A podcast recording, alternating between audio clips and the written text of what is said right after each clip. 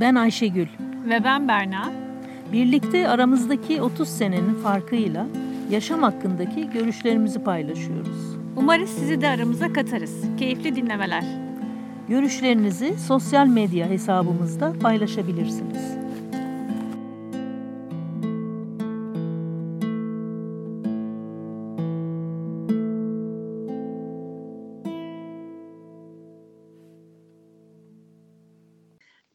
Herkese merhaba. Herkese Selanik'ten merhaba. Bugün kentsel yaşamla kırsal yaşamı karşılaştırıyoruz. Bugün 20. programımız bu arada. Evet. Ayşegül istersen senden başlayalım. Olur. Ben şöyle düşündüm. Hepimiz aslında bu konuyu yani kentsel yaşam mı yoksa kırsal yaşam mı bizim için daha iyi olur diye herkes bence bunu hayatının bir döneminde düşünmüştür diye düşünüyorum. Ve bunun net cevabı aslında hem kişilik özelliklerimize yani hem de koşullarımıza göre tabii ki değişiyor.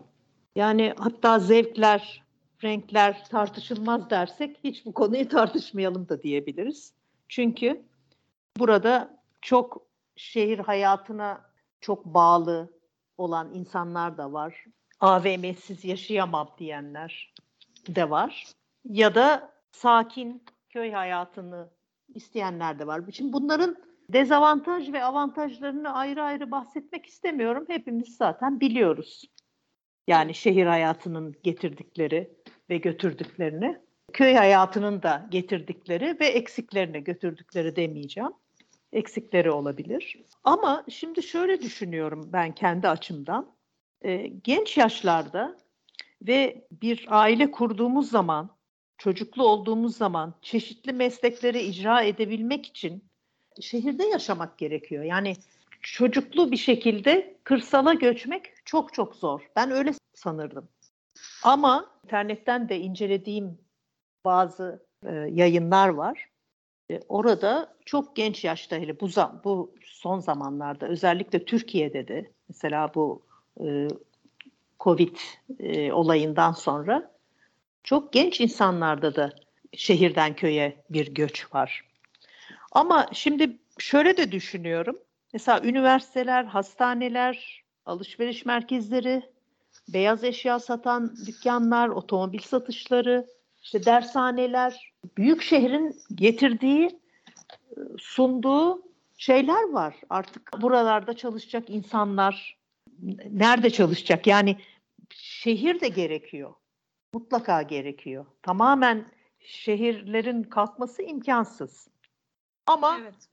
hani biraz daha oturulabilir hale gelmesi, e, çevreyi koruma falan gibi düşünüyorum.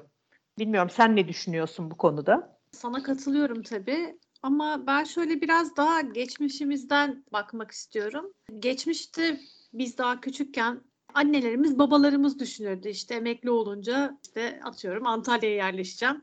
Ege hep Ege'ye yerleşme fikri vardı evet, ya. Ege ya da Ege, şey işte Akdeniz aynen. evet. Akdeniz küçük bir kasabaya yerleşe. Buna emeklilik hayalleriydi aslında. Çünkü evet. e, şehir yaşamı bizi çok rahatsız etmiyordu. Ama tabii bu e, çünkü insan önceki... sayısı bir kere yüksek değildi bu kadar. Tabii. Bir de yani bundan önceki programlarımızda konuşmuştuk modern yaşamın bize getirdiği o dezavantajlar işte e, kirlilik, kalabalık, e, trafik evet. vesaire. Bunlar bize tabii biraz hastalık olarak da döndü. Mesela astım olarak döndü. Tabii. İşte akciğer e, en, en başta akciğer şeyleri de olarak döndü. Yani kanser bile. Döndü. Kanser tabii, bile. Mesela yani, tabii. benim oğlum işte e, yani İstanbul'da yaşarken zatüre geçirdi. Ondan sonra da 7 yaşına kadar hiç bitmeyen bir astım hikayemiz vardı. Evet. O yüzden ben çok küçük yaşta hemen taşınmıştım mesela. Hani İstanbul'a doğduğum büyüdüğüm yeri terk etmiştim. Çok Ama, iyi. Yani e, bir bakıma bir iyi bir şey olmuş yani kötü bir şeyi iyiye çevirmişsin. O da güzel. Evet. Evet ondan bir ders çıkardığım için evet. yani artık evet. yeter Fark demiştim. etmişsin. Fark etmişsin evet. yani. Evet. Bu biraz da bir şey zevk meselesi. İşte dediğin gibi tercih meselesi. e, kentsel yaşamla kırsal yaşamı genel olarak karşılaştırdığımızda özellikle de şu andaki son dönemlerde kentsel yaşam insanı hasta eden bir şey bence. Evet, evet. Biraz da insanlar artık bunun farkına varmaya başladılar. Yani en Evet. senin dediğin gibi konfor alanına çok düşkün, rahatına düşkün, lüksüne düşkün insanlar bile artık yavaş yavaş şehrin e, dezavantajlı taraflarını görebiliyorlar. Ben öyle görüyorum. Mecburen yaşıyorlar yani birçok kısmı. Evet. Ya tabii Evet. bu gene biraz maddiyatla ilgili bir şey. Yani bu konfor alanına çok düşkün olan insanların birçoğunun yazlığı da oluyor. İşte oraya gidiyor, kendini tatmin ediyor, geliyor e, vesaire. Tabii biz şimdi daha farklı bir şeyden bahsediyoruz burada. Yani tamamen E, hayatı o- değiştirip o- kırsala kayan e, Tabii o dediğin de var ama yine de aslında şöyle bir şey de var. Ee, maddi gücü yerinde olan bir insan aslında yani kırsal alanda da gayet rahat bir şekilde kendi düzenini kurabilir. Ee, insanlar fa- farkında değil bence. Yani sadece maddi olanakla değil, maddi olanaklarını da düşünmesi lazım bir insanın köye göçmesi için. Yani orada mutlaka başka bir iş, hiç alışık olmadığı bir iş yapması gerekecek mesela. Bunu göze alabilmesi lazım. Yani herkes bunu yapamaz tabii. Son zamanlarda çok fazla insan sayısı ve de bina sayısı artık insanları rahatsız etmeye başladı. Özellikle gelişmiş ülkelerde artık köyden şehire göç tersine işlemeye başladı. Şehirden köylere biraz daha fazla mesela Japonya'da filan böyle çok mega kentlerdeki insanların yavaş yavaş kırsala doğru göçtüğünü görüyoruz. Aslında insanoğlu böyle yarattığı beton ve cam yığınlarını ve sanayi üretimini kent sınırları içinde tutabilmeyi başarabilse dünyanın geri kalan kısmı yeniden doğal ortamına dönebilecek diyorlar. Nasıl diyeyim böyle deli gibi binalar işte bir sürü acayip bir sanayi gelişmesi falan olduğu zaman yavaş yavaş şehir büyüyor. Do- doğal alanlardan yer kapılıyor. İşte bütün mesele o, o dengeyi bulabilmek. Zaten dünyaya sığmamız şehirler ve gökdelenler sayesinde oluyor. Herkes yan yana çiftlik evlerinde yaşıyor olsaydı bize dört gezegen daha lazım olacaktı.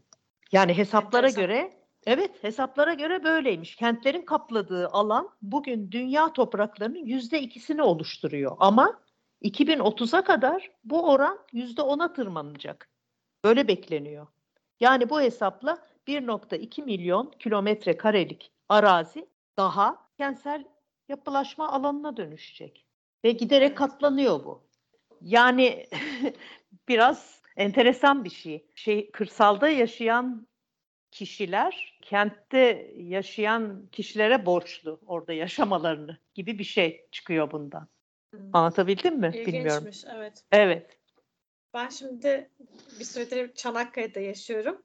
Evet. Mesela şu anda Sarıçay'ın kenarında koyunlar var. Camdan onlara bakıyorum. Ay ne güzel. Şu anda. Ay ne Şu güzel. anda evet. Harika. O Ben de şu anda tarafta da- apartmanları görüyorum. Evet. bir tarafta da ama trafik akıyor mesela. Bu da çok dengeli. Güzel, Yani- çok güzel. Ben en son dediğin şey çok enteresan tabii. Yani bilmiyorum hiç duymamıştım bunu e, insanların Evet. sığamayacağını. Maalesef. Evet. Demin dediğim gibi hani o şey diyecektim aslında. Eskiden babalarımız işte annelerimiz derdi işte Ege'ye taşınacağız ve emekli olunca diye. Şimdi daha genç yaşa düştü işte bu. Evet, Yani insanlar evet. artık gençken aman bir an önce şurayı terk edelim. Aslında demin söylediğinin hani kırsala gidip dezavantaj diyoruz tabii ama e, şehirlerde de artık iş bulmak çok zorlaştı. Yani iş bulduğun zaman aldığın maaşla yaşamak da çok zorlaştı. O yüzden de Her biraz şey, insanlar her evet. şey çok zorlaştığı için işte ona göre elektriği, suyu, suyu doğalgazı Tabii ki. vesairesi. Tabii. Mesela insan şunun hesabını yapıyor. En azından e, yakıt masrafı odun yakıyor. İşte dağdan Tabii odun tabii. topluyor. İşte Evet. suyunu dereden alıyor. Bunlar çok Evet. ciddi masraflar aslında. Bayağı bir masrafından. Evet. Hele bir de Evet. tarım yapabiliyorsa Evet. hiç masrafı yok neredeyse işte. Biraz işte güneş enerjisi, işte güneş panelleri, rüzgar panelleriyle falan biraz elektrik ve işte gene gerekli enerji üretilebilse aslında çok daha iyi olur bence. Hani her taraf kırsala döner. Hani şehirleri kırsallaştırmak gerekiyor belki biraz. Ee, evet ama mesela burada Selanik'te yakınlarında e, şimdi çok teşvik ediliyor güneş enerjisi ve bazı arazi sahipleri güneş enerjilerini bayağı e, bir tarımsal bir şey eker gibi, bir ekin ekmiş gibi bunları koyuyor ve çünkü devlet destekliyor diye. Fakat o kadar kötü bir görüntü kirliliği var ki ve bunların e, aslında yan tesirlerinin ne olduğu da henüz daha belli değilmiş. Bu kadar çok fazla miktarda güneş enerjisini yapan aletlerin mesela atıkları. Çünkü sanıyorum ömrü e, 25 yıl filanmış. E sonra ne olacak bunların atıkları? Çok miktarda var çünkü. Şimdi herkes kar etmek için böyle bir şeye girişmiş mesela. Yani her şey dengesiz yapıldığı zaman maalesef kötü oluyor. Her şeyi dengede bırakmak gerekiyor. Bir de sen demin şey dedin hani eskiden daha gençler hani gitmiyordu falan ama mesela ben kendi gençliğimi düşünüyorum. Benim gençliğimde bütün yani modada işte Kadıköy'de geçti. Ankara'da bile ki Ankara daha beton şehirdi o zaman bile. Ama hep yeşillik bir alan vardı ve her apartmanın bir bahçesi vardı. Yani ben mesela şehir çocuğuyum. Tam bir şehir çocuğu olarak büyüdüm. Fakat hep bahçelerdeydik. Evet. Yani diyorum Ankara'daki apartmanlarımızın bile bahçesi vardı. Oynayacağımız bahçe vardı, alan vardı, e, çıkacağımız ağaç vardı. Ama şimdi öyle değil ki. Onun için gençler de artık yapamıyor. Benim zamanımla, senin zamanın değil tabii ama benim zamanımla ki senin zamanınla da bile farklı. İyice ne yani ben mesela İstanbul'a iki sene gitmeyen bir insan şaşırıyor. Ne hale gelmiş bu şehir diyor mesela. Beton yığını olmuş diyor. Evet. İki sene. Ama bizim zamanımızda 5-10 sene geçmesi lazımdı bir şehrin değişmesi için. Yani her şey çok hızlandı. O yüzden de bu yaş daha gençleşti. Kırsala giden yaş. Şimdi mesela bugün insan eliyle yaratılmış ortamlarda yaşamını sürdüren canlı sayısı da şaşırtıcı derecede çok fazla. Mesela Sidney'de meyve yarasaları oluşmuş. Londra'da şehir merkezlerinde yuvalanan til- tilkiler, gökdelenlere gene yuvalanan şahinler, bazı yerlerde, bazı kentlerde denizde balık bulamayan martılar kıyıdan onlarca kilometre uzakta merkezlerde yiyecek artıklarıyla besleniyorlar mesela. Yani hayvanlar da artık o şehirleşmeye ayak uyduruyorlar. Yani zaten şimdi bütün bu kentleri ve içindeki biyofiziksel etkileşimleri inceleyen yeni böyle ekolojik bilimsel dallar çıkıyor. Sırf şehirleri inceleyen ve canlıları inceleyen. Mesela hatta bu hayvanların e, genetik mirasları bile yavaş yavaş değişiyor. Gece kelebekleri beton ortamlara uyabilmek için renklerini koyulaştırmışlar mesela. Kuşlar kent trafiğinde seslerini duyurmak için daha yüksek sesle ötmeye başlıyorlar. Çok enteresan.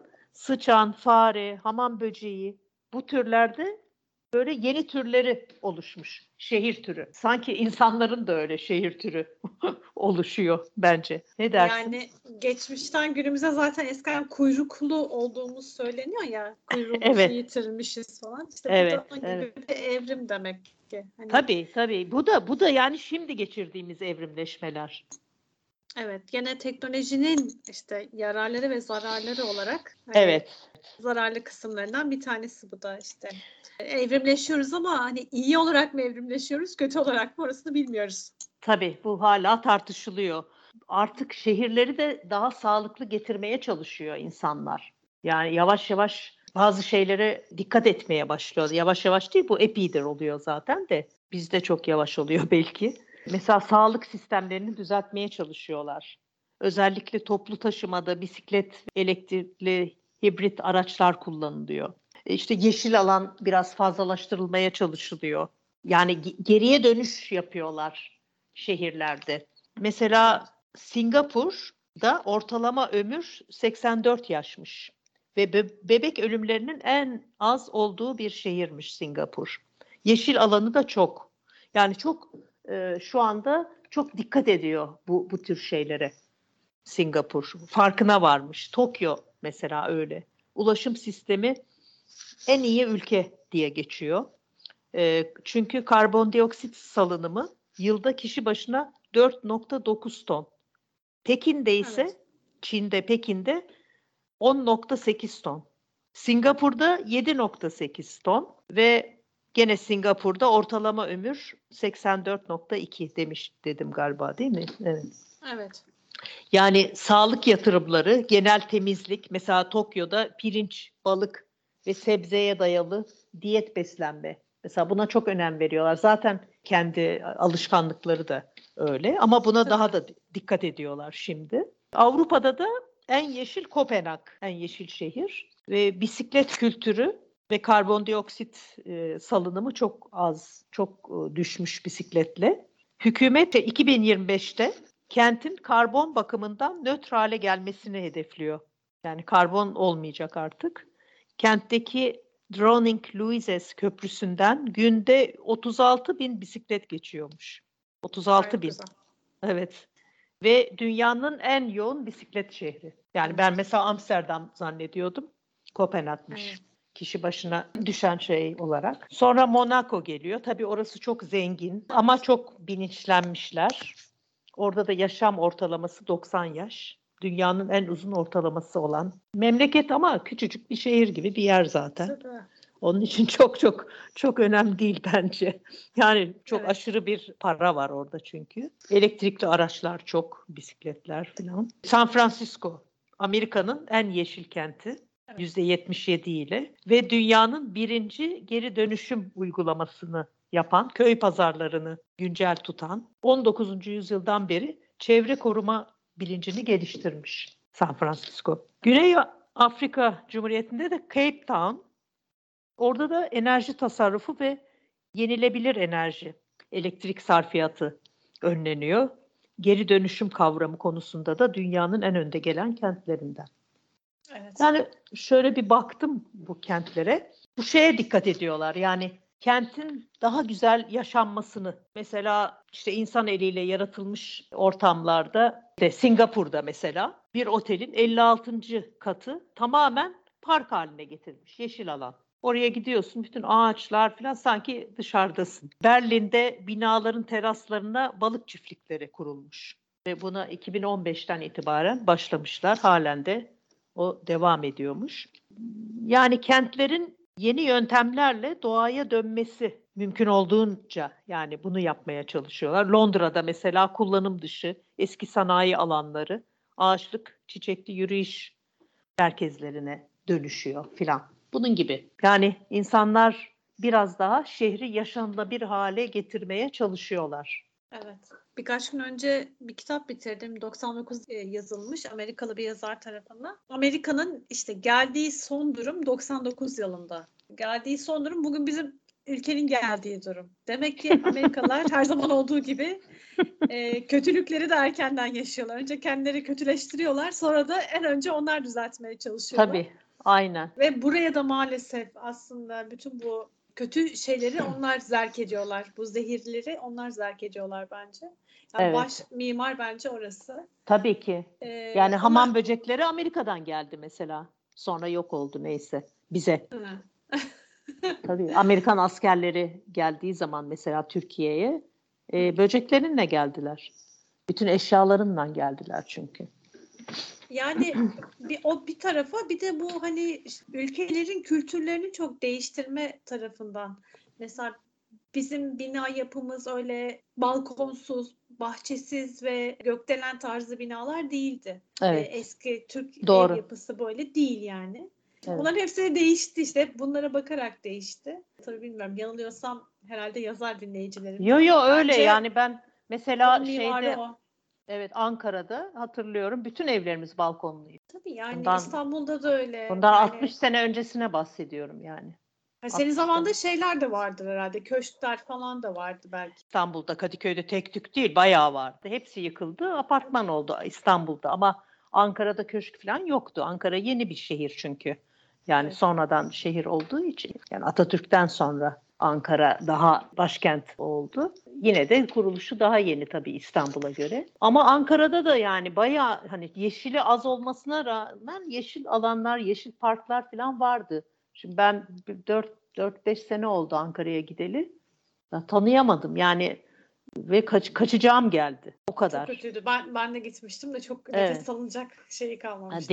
yani. olmadığı Çok kötü. için e, mutlaka alternatif yapılması lazım Ankara'ya ama yani bilmiyorum biraz işte dediğin gibi senin o örnekte gösterdiğin gibi biraz geriden gidiyoruz her şeyimiz.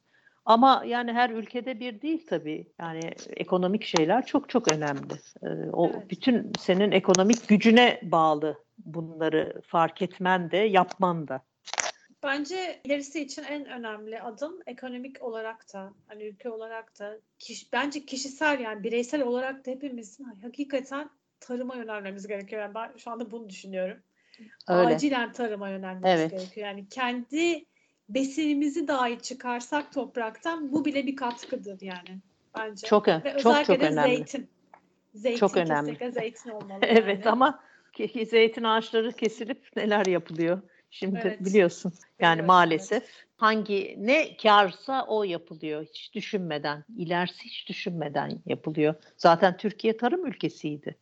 Ama sonra bitti. Şimdi beton ülkesi oldu.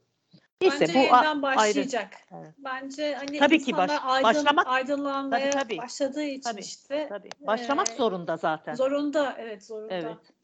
Yani Evet. bu tabii ayrı bir konu. Türkiye'nin durumu iyice yani farklı bir konu. Evet. Ee, ama mesela bu internette araştırdım YouTube'da. Tolga Yalçın diye bir YouTuber yani YouTube hazırlayıcısı ve kendisi de Köyceğiz, Dalyan taraflarında yerleşmiş ve bütün bu diğer yerleşenleri buluyor ve bir sitesi var. İşte orada iletişim halinde ve bir sürü öyle insanlar, hepsi genç, çoğu genç. Yaşlı olanlar da var, orta yaş daha doğrusu. Çünkü gerçekten belli bir yaştan sonra zor yani yer değiştirmek yani sağlık açısından falan da tedirgin olunabilir. Ama genç yaşta yaptığın zaman ona göre bir düzen alıyorsun ve zaten genç yaşta kırsala göçenler daha sağlıklı yaşıyor. Belki hastaneye bile gereksinimleri olmuyor. Tolga Yalçın bir Başak Tahmazoğlu diye genç bir kadınla söyleşi yapıyor. 37 yaşında bütün işini gücünü bırakıyor gayet güzel işi varken artık sıkılıyor ve Dalyan'a yerleşiyor, Köyceğiz'e yerleşiyor. Orada solucan gübresi üretiyor. Bunu araştırıyor. Hiçbir şey bilmiyor. Ama çocukluğunda biraz işte onu bunu ekerlermiş falan o kadar. Bunu araştırıyor, bunu yapıyor ve kendi e, şeylerini üretiyor. Besinini işte sonra satmaya başlıyor falan. Fakat birkaç kişi daha var okuduğum. Yani ayrı başka kişiler. Hepsi şunu söylüyorlar. Gıda güvenliği maalesef yok köyde de. Bir şey ekiyoruz diyor. İşte bunu yapıyoruz. Aa o ilaç kullanmazsan olmaz. Hemen şey olur, böceklenir. Yani doğal tarımdan uzak hepsi diyor. Yani köylüler. Ve Evet. bu kızcağız diyor ki ilk işim diyor gittim tarım kooperatifi ve devletten yardım almak istedim diyor. Oradaki bir tarım işte görevlisi bana ilaçlı gübre önerdi diyor. Ya ben istemiyorum ben doğal olarak gübre kullanacağım. Hayır bunu kullanmazsam zaten sistem bunu sana öneriyor. Ve oradaki köylüler de buna alışmışlar. Hepsi ilaç kullanıyorlar. Şimdi bu bilinçli insanlar bu Tolga filan diğer birkaç kişi daha var. Orada doğal tarımcılık yapmaya ve diye, köylüleri de eğitmeye başlamışlar. Bu çok çok hoşuma gitti. Yani bayağı büyük bir iş yapıyorlar orada. Ve artık köylüler de 20 kilo yerine 15 kilo alacağım diyor. Ama için rahat edecek diyor. Sen de diyor ya onlar ondan besleniyorsun çünkü. Çünkü tabii ki yapay gübrelerde ilaçlı kullandıkları şeyler hepsi sağlığa zararlı. Ama Kimyasal, evet. Evet, kimyasal. Evet, kimyasal kullandığın zaman sağlığa zararlı ama ürün daha iyi, böceksiz oluyor işte garanti. Bunu- Böcek bunu- gelmiyor zaten bak düşün. Böcek gelmiyor. Böcek gelmiyor, evet. Mesela portakal satıyormuş birisi. O portakalların üstünde leke var. Bunu katlayan almaz. Ya bu, bu kabuğunda bu leke bir şey değil. Yani yere değmiş, bir şey olmuş. Ne bileyim başka yaprak değmiş. Hayır. O, ama ilaçlı olursa, kimyasallı olursa pırıl pırıl oluyor. O zaman satarız diyorlarmış. Şimdi bütün işte burada onu e, düzeltmeye çalışıyorlar. Çok hoşuma gitti. E, umarım yani e, bu şeyi Tolga Yalçın'ın e, şeylerini takip eder insanlar da. Bayağı güzel. Bir tane de çok enteresan beş çocuklu bir aile göçmüş. Beş çocuklu. Bir tanesi ikiz çocukların. Yedisi bir arada diye bir siteleri var YouTube'da. Onlar da çok hoş. Okula yakın bir yer bulmuşlar. Okula gidiyor tabii çocuklar. Ama e, yani konfor alanlarını da kurmuşlar kırsalda. Ve özellikle demişler ki çocuklar küçükken bunu yapalım ki hem sağlıklı beslensinler hem de kırsal şeyde yani temiz havada büyüsünler ve alışsınlar. Onlar da hayatlarını artık kentten uzakta bir yerde geçirsinler. Evet. Ama tabii e, bunların maddi imkanları e, bazılarının orada iş yani ya bir orada bir iş yapıyorlar ya da bir takım maddi olanaklarından oraya gidiyorlar ilk önce. Ya yani bunu tabii e, iyice hesaplamak lazım. Ama bunlar bana çok hoş geldi. Tabii yani yine de iyi bir tercih yapmışlar sonuçta. Evet, Ee, genç yaşta. Evet, o kadar çocuğa rağmen. Evet, hiç hiç yani ya, o kadar o çocuklar nasıl gideriz falan hiç gayet biz ancak bunu gençken yaparız dedik diyor. Öyle düşünmüşler. Çünkü Ayşegül biraz da şeyden, şimdi eskiden aman çocuğum iyi okusun, iyi okullara gitsin, işte iyi bir işe girsin vardı. Ama artık Hı hı. iyi okullara gidip hani e, çok iyi diller bilsen de verecekleri para da e, işte seni yani her şey çok değişti. Eskisi gibi değil, imkan yok artık. Öyle. İnsanlar zaten baktığın zaman e, göç edenlerden ben hep şunu görüyorum. Gidenlerin hepsi böyle kali- ka- kalifiye insanlar. Yani iyi Evet, eğitim almış. Evet, Ee, evet. vesaire. Ve- Çünkü niye? Kendi değerini verecek bir şey kalmadı artık şehirde anladın mı? Bir yani Aynen, o ev, evet. o eğitimin o kadar emeğin karşılığı yok şehirde artık. Bitti işte. Herkes torpille insan alıyor vesaire vesaire Evet, bir sürü evet. şey var. Yurt dışında bile böyle yani Tabii tabii. yani zor zor durumlar. Yalnız ben sana şunu söyleyeyim hani takip ettiğim şeylerden kendi kişisel tecrübelerimden de ö- söyleyeceğim. Türkiye gerçekten rahat bir ülke. Diğer Avrupa ülkelerine göre Amerika'yı bilmiyorum. Avrupa, Ne Avrupa açıdan? ülkelerine göre yaşamak daha rahat. Hı hı. Yani en azından hani karışanın görüşenin yok. işte kurallar yok. Belki bu tabii kötü kurallar olsa daha da iyi Şehirde mi? belki. Yok Şehirde yok mi? kırsal, kırsalda da Ha, ha. şehirde de fark etmez. Yani Şehirde ben rahatlık pek görmüyorum ama neyse. e, Yani bana göre değil. Neyse. daha az kurallar var. Yani kurallı olmamanın dezavantajları çok var tabii ki. Hani kurallı bir şehri insan tercih eder tabii.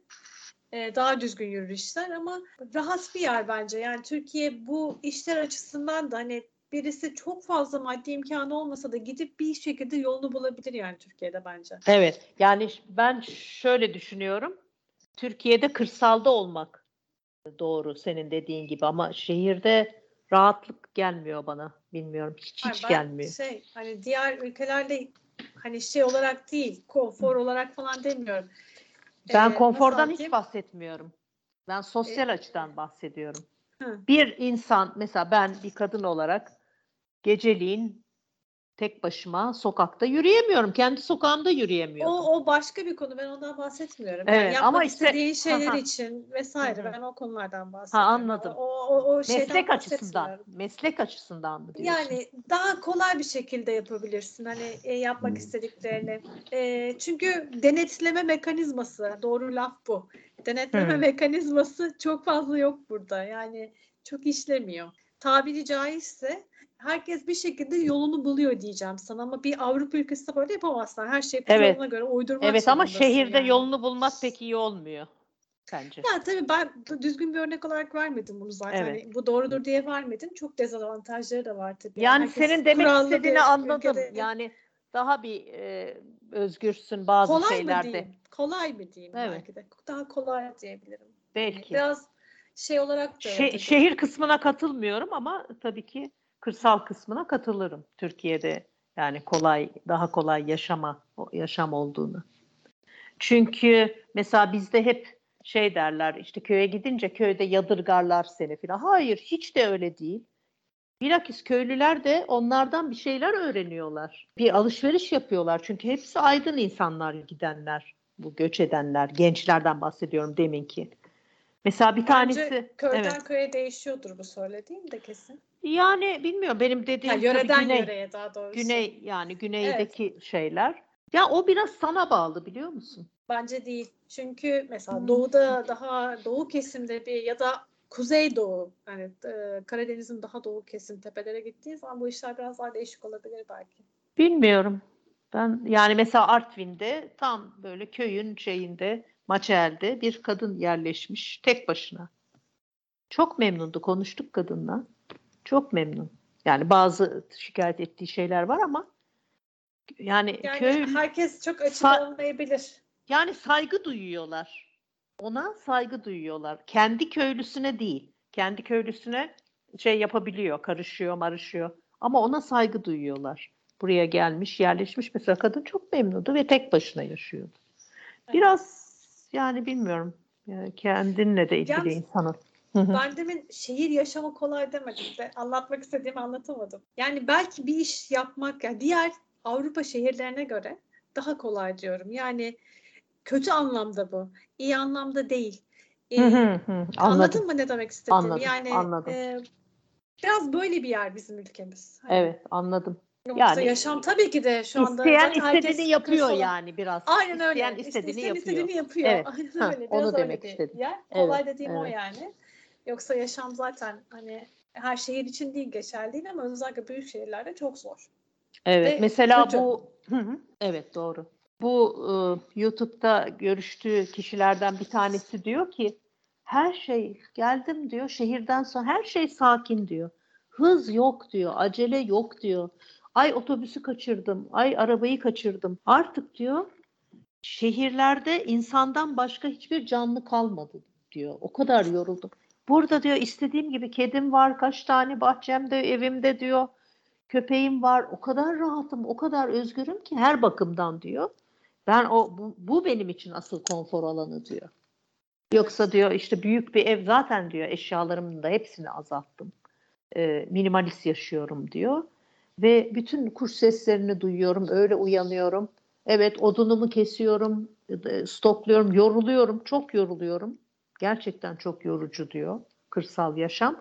Ama o yorgunluğun karşısında çok fazla bir şey elde edebiliyorsun diyorlar. Epey dinledim bunları. O kadar hoşuma gitti ki gençlerden oluşu çok hoşuma gitti. Bir de orta yaşlı bir doktor var mesela o da ama orada çalışmak zorundayım diyor. Yakın bir yerde e, gene İzmir'e yakın bir yerde bir kırsal alanda e, yarı yarıya yani yerleşmiş ama sonunda diyor ben burayı böyle hazır ettim kendime. İşte genelde diyor tabii şehirde de mecburen bırakamıyorum doktorluğu bırakmak istemiyorum diyor çünkü ihtiyaç var diyor. Ama sonra buraya şeye aldırtmış daha yakın bir yere ve artık daha çok vakit geçiriyormuş o evinde. Öbür, öbür tarafı kapatmış. Ama diyor ki biraz daha az para alıyorum. Tamam ama karşılığında çok daha büyük şey kazandım diyor. Mesela burası o açıdan çok iyi. Burada yaşayan birçok Çanakkale. insanın yani evet Çanakkale'nin yerlisi olan insanın hani merkezden bahsediyorum ben. Çünkü diğer ilçeleri zaten köylere çok yakın. Ya da ilçelerinde zaten arazileri var ama çoğu zaten buranın bir köyünden olduğu için mesela köyü var.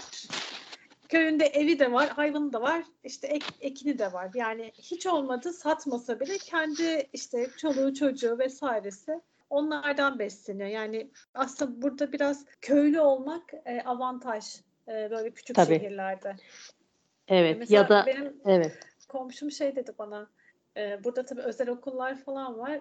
Şimdi çok aşırı pahalı olduğu için şu an özellikle fiyatlar uçmuş durumda. tabii Demiş ki kızına yani seni devlet okuluna gönderelim oraya her ay işte her yıl vereceğimiz o parayla işte sana e, arazi alırız bir tane daha.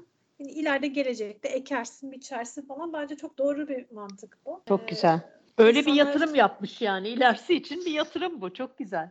Bence doğru da bir yatırım. Çok Çünkü çok özellikle şimdi acayip e, okul fiyatları çok arttı. Bir de şeye çok sinir oluyorum ben. Oraya çocuklarını gönderenler genelde Türkiye niye eğitimde gelişmiyor diyenler. Gelişmez çünkü aynı imkanı tanımıyorsun diğer çocuklara maalesef.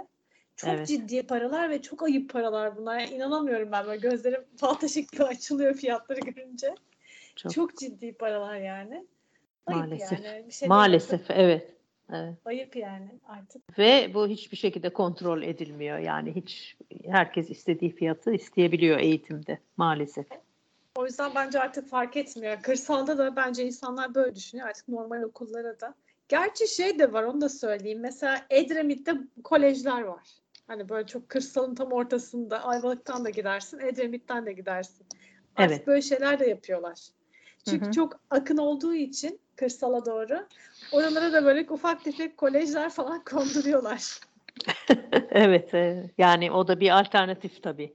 O yerleşenler için ama işte o kolejinden, molejinden, her şeyinden yeniden bir orada şehir kurma e, haline girince iş değişiyor zaten. Bir de mesela e, sistem dışı, tamamen sistem dışı kalanlar da var. Adam kız arkadaşından yerleşmiş, genç bir adam. Odun evini kendi yapmış, çok, çok becerikliymiş. Ee, ama hiçbir şekilde sisteme girmiyor. Suyu kuyudan, işte elektriği kendi gaz lambası kullanıyor. Ee, yani elektrik kullanmıyor şu anda ama daha sonra onu çözümleyeceğim diyor ve dar bir şeyle, e, bütçeyle. Motor bile kullanmıyor, bisiklet kullanıyor. Tamamen yani bir de böyleleri var. Tabii o, o zor, bayağı zor. Evet. Ama kendi o kadar rahat anlatıyor ki hiç o zorluk şey yapmıyor yani. Ee, zor gibi anlatmıyor kendisi. Çok memnun çünkü. O kadar mutluyum ki burada diyor. Bu sessizlikte her şey diyor. Yani, alışıyor insan Ayşegül ya. tabii bir de tercih yani bu mesela. Bu Evet. tamamen tercih. Ben de buna benzer iki köy insanını dinlemiştim. Bir tepede yaşıyorlardı ama onlar yaşlıydı biraz. İşte hatta şey son bir hane biz kaldık diyordu. Yani elektriği yok, su Hmm. yok dediğin gibi. Kendileri Ama yaşıyorlar onlar köylü. Yani daha önceden köyde. Köylü tabii. Tabii, Orada tabii. Benim- son hane kalmış. Herkes gitmiş. Benim dediğim. Bir şehirden göç edenlerden yani bahsettiğim. Tabii. Evet. Anladım. Yani onun için daha zor gibi. Çünkü o yaşayan öyle var, çok var. Bizim bu İznik'te yakın bir köy vardı. Oraya gitmiştik. Orada da aynı senin dediğin gibi yaşlı bir karı koca. Herkes gitti, biz kaldık. Bir iki aile daha kalmış. Yani on, şimdi herhalde bitmiştir artık köy. Sonra da terk ediliyor. Ama Evet. harika bir doğa böyle.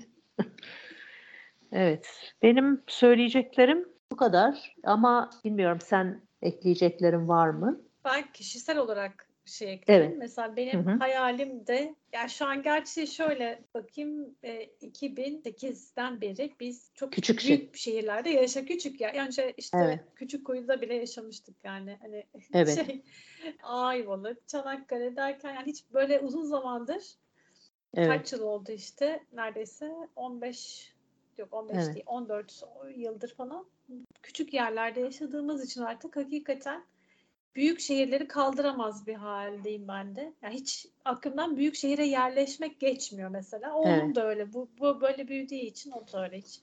Çok Ee, haklısın. Kalabalıktan Evet. hoşlanmıyor vesaire. Evet. Biz mesela oğlumla konuştuğumuz zaman o da benimle paralel düşünüyor. Daha da hani kendi ürünlerimizi yetiştirip kendi Hı hı, e, hı. Ben bunun için birkaç tane keçi koymak istiyorum. Keçiyi çok seviyorum Keçi çünkü. çok, ben de çok severim. Hele keçi yavruları ay harika bir şey. Ee, işte öyle hayalimiz var bakalım. Yakın bir zamanda hayata geçirmeyi çok düşünüyorum. Böyle. Yani- Senin var mı böyle bir hayalin? Bana sorarsan ben de yani e, senin gibi büyük ben tam şehir çocuğuydum. Yani senin de değil mi çocukluğun şehirde geçti. Evet, Ee. Şehir çocuğuydum. Fakat yavaş yavaş sıkılmaya başladım büyük şehirden ve geldim Selanik'e. E, 65 a- 66 yaşında Selanik'e geldim. Büyük bir değişim benim için. O kadar yıl yaşadığım İstanbul'u bırakıp ama İstanbul bana boğulacak gibi falan geldi yani böyle sanki su böyle yavaş yavaş burnuma kadar geliyor. İnsan fazlalığı falan beni çok sıkmaya başladı. İşte sokakta bütün inşaatlar falan. Aslında kırsalı çok seviyorum ama kendime güvenemem. Çünkü bahçeyle uğraşacak durumda değil. Belimde rahatsızlık. Yani bu yaştan sonra kırsalı tek başıma yapamam ama zaman zaman kırsalda yaşarım. Sağlık açısından yapamam gibi geliyor. Yani bu gençler mesela keşke ben o zaman öyle olsaydım ama hiç öyle değildim. Ben böyle o gençliğimde diskotek, dans bilmem ne tam böyle şehrin içinde zaten böyle şeyler bile konuşulmuyordu. Ama, o şimdi ha daha yani hiçbir şey bozulmamıştı. öyle sayılır yani bo- veyahut da bozulmaya e, yeni yeni başlıyordu filan. Yani öyle bir şeylerin farkında değildik. Şehirde böyle gruplar vardı, arkadaş grupları filan. Gayet memnunduk yani hayatımızdan. Ama şimdi hani yavaş yavaş küçük, daha küçük, daha küçük yere e, gitmek. Ama şu anda ben tek başıma imkanı yok yani öyle bir kırsal ala, şeyde yaşayayım. Ama mesela küçük kızım Londra'dan şimdi kırsalda yaşıyor ve çok memnun. Kendilerine göre bir konfor alanı da kurdular, kurabildikleri kadar. Yani çok çok memnunlar. Ben de zaman zaman oraya gidip orada mutlu oluyorum. Ya- yaşamak istemiyorum artık kalabalıkta. Onu gayet eminim. Eğer söyleyeceklerim bittiyse ben konuşmanın sonunu bir ünlü bir Yunan şairi Konstantinos Kavafis'in e, Şehir adlı şiirini okuyarak bitirmek istiyorum. O zaman söz sende buyur. Dinliyoruz. Peki. Bir başka ülkeye, bir başka denize giderim dedin. Bundan daha iyi bir başka şehir bulunur elbet. Her çabam kaderin olumsuz bir yargısıyla karşı karşıya. Bir ceset gibi, gömülü kalbim. Aklım ne kadar kalacak bu çorak ülkede? Yüzümü nereye çevirsem, nereye baksam kara yıkıntılarını görüyorum. Ömrümün boşuna bunca yılını tükettiğim bu ülkede. Yeni bir ülke bulamazsın. Başka bir deniz bulamazsın. Bu şehir arkandan gelecektir. Sen gene aynı sokaklarda dolaşacaksın. Aynı mahallede kocayacaksın. Aynı evlerde kır düşecek saçlarına. Dönüp dolaşıp bu şehre geleceksin sonunda. Başka bir şey umma. Bineceğin gemi yok. Çıkacağın yer yok. Ömrünü nasıl tükettiysen burada, bu köşecikte öyle tükettin demektir. Bütün yeryüzünde de. Evet, Kavafis 1863-1933 yılları arasında yaşamış. Tabii savaş görmüş. Biraz onun da etkisi var bu şiirde. Bilmiyorum bizim de savaş göreceğimiz ihtimali artıyor gibi bugünlerde neyse. Ama inşallah görmeyiz. Evet. Umalım ki güzel günler gelsin. Evet, güzel günler dileyerek burada o zaman konuşmamıza son veriyoruz. Bizi dinlediğiniz için çok teşekkürler. Hoşçakalın. Teşekkürler. Hoşçakalın.